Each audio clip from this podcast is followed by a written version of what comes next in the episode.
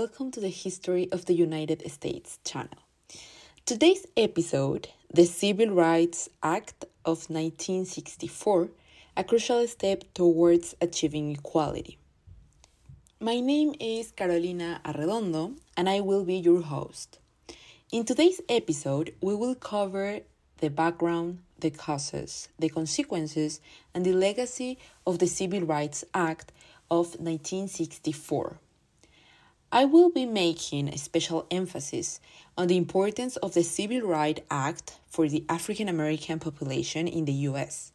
And I want you to consider this podcast as a concise overview of this event so that you all can see the significance of this topic. Join me on a journey to one of the most important events for equality in America. First, let's talk about the Civil Rights Act of 1960, which was signed by President Dwight D. Eisenhower on May the 6th. This act did not introduce a new law, but it aimed at straightening and covering loopholes in the Civil Rights Act of 1957. Some of the areas it covered were federal inspection of local voter registration polls by appointed referees to oversee Southern elections and ensure that African Americans were permitted to vote. It also included penalties for anyone who obstructed someone's attempt to re- register to vote or vote. Dwight Eisenhower's term ended in 1961. His successor was John F. Kennedy, who was president from 1961 until his assassination on November 22, 1963. During his time in office, Kennedy's struggle was to consolidate civil rights for all Americans. The truth was that the struggle for civil rights was not a priority for his administration until the March on Washington on August 28, 1963. After that, and just before his assassination, the Civil Rights Bill became a critical issue for American domestic affairs. After the tragic assassination of Kennedy in Dallas, the bill was left in hands of the new president Lyndon B. Johnson, also known as LBJ, Kennedy's vice president and a former congressman and senator from Texas. During his administration, Johnson proposed multiple new strategies and initiatives as hope resurged with the Great Society program. On May 22, 1964, the same year when he would eventually win the elections, he said this during his speech at the University of Michigan. The Great Society rests on abundance and liberty for all. It demands an end to poverty and racial injustice, to which we're totally committed in our time. After his triumph on November 3rd, the Great Society program became Johnson's main agenda for Congress in 1965. This program was an ambitious series of policy initiatives, legislation, and programs led by LBJ.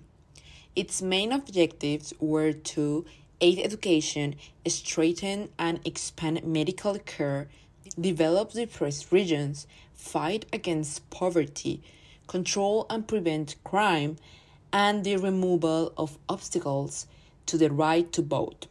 One can say that this program seemed to be a rebirth for the US as it will deal with several problems that American society was facing. The Congress began rapidly enacting some of Johnson's recommendations. For example, the 1965 Medicare am- Amendment to the Social Security Act, which hugely aided elderly people as well as the beginning of new anti poverty and anti discrimination programs. A war on poverty was declared by LBJ, According to the Washington Post, in that period, nearly 20% of Americans at the time were under the poverty line. Prior to Kennedy's and Johnson presidencies, there was slow economic growth, high taxes, high rates of unemployment, and lack of international trade. In March 1964, Johnson introduced the Office of Economic Opportunity and the Economic Opportunity Act, hoping to help the underprivileged break the poverty cycle by helping them develop job skills for their, their education and find work.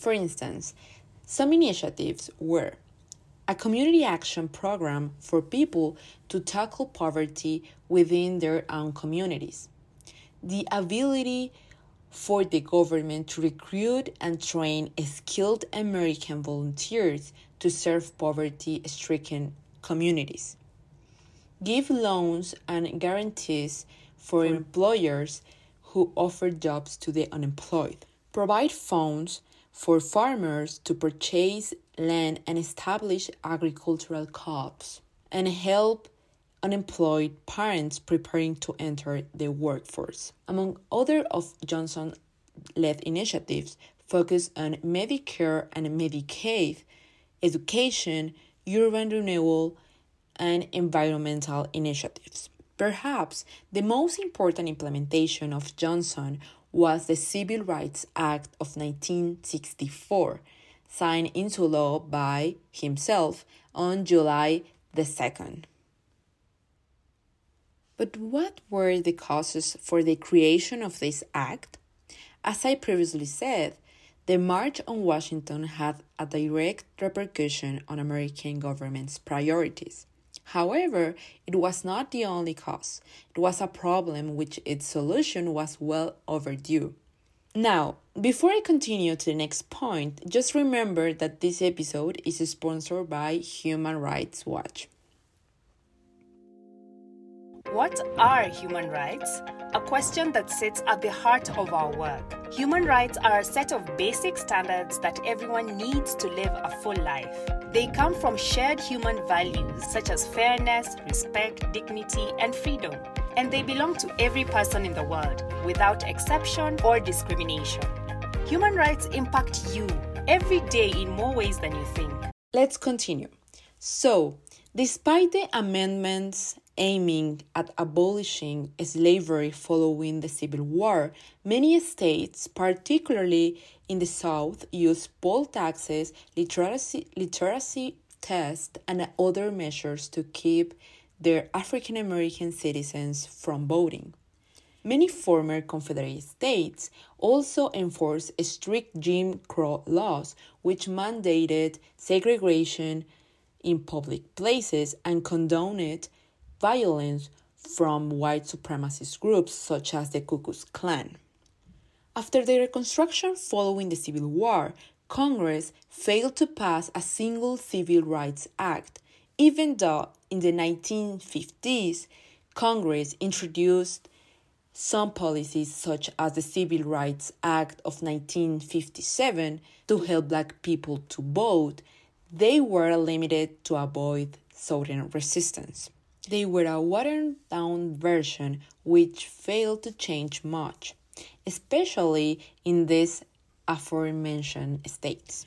When JFK came into office, protests were springing up throughout the South, including one in Birmingham, Alabama on May 1963, where police brutally suppressed non-violent demonstrators with dogs, clubs, and high pressure firehouses.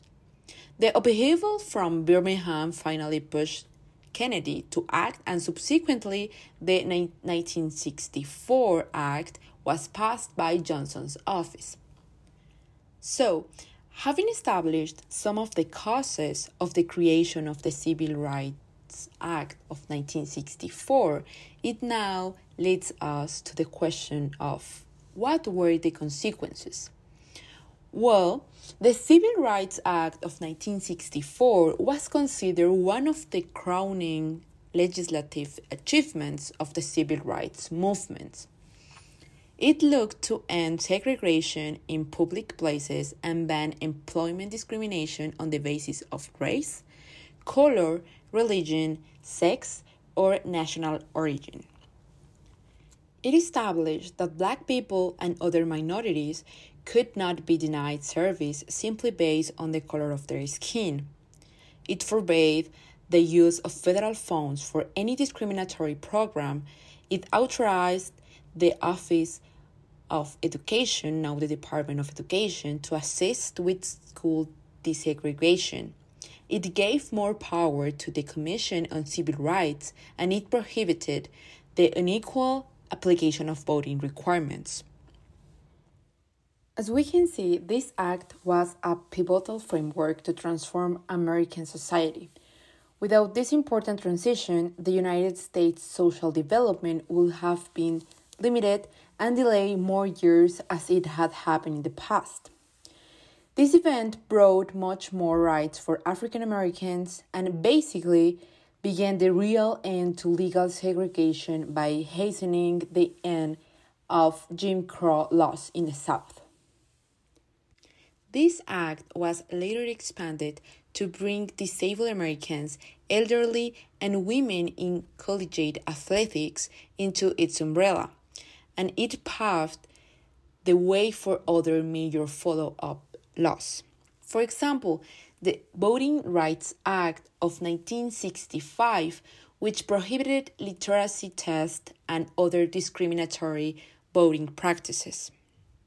The Fair Housing Act of 1968, which banned discrimination in the sale, rental, and financing of property. Finally, the Economic Opportunity Act of 1964, which complemented these civil rights milestones by attacking the economic inequalities that had so long accompanied racial discrimination and exclusion. It served as blueprint and inspiration for many other groups of Americans seeking equality and access.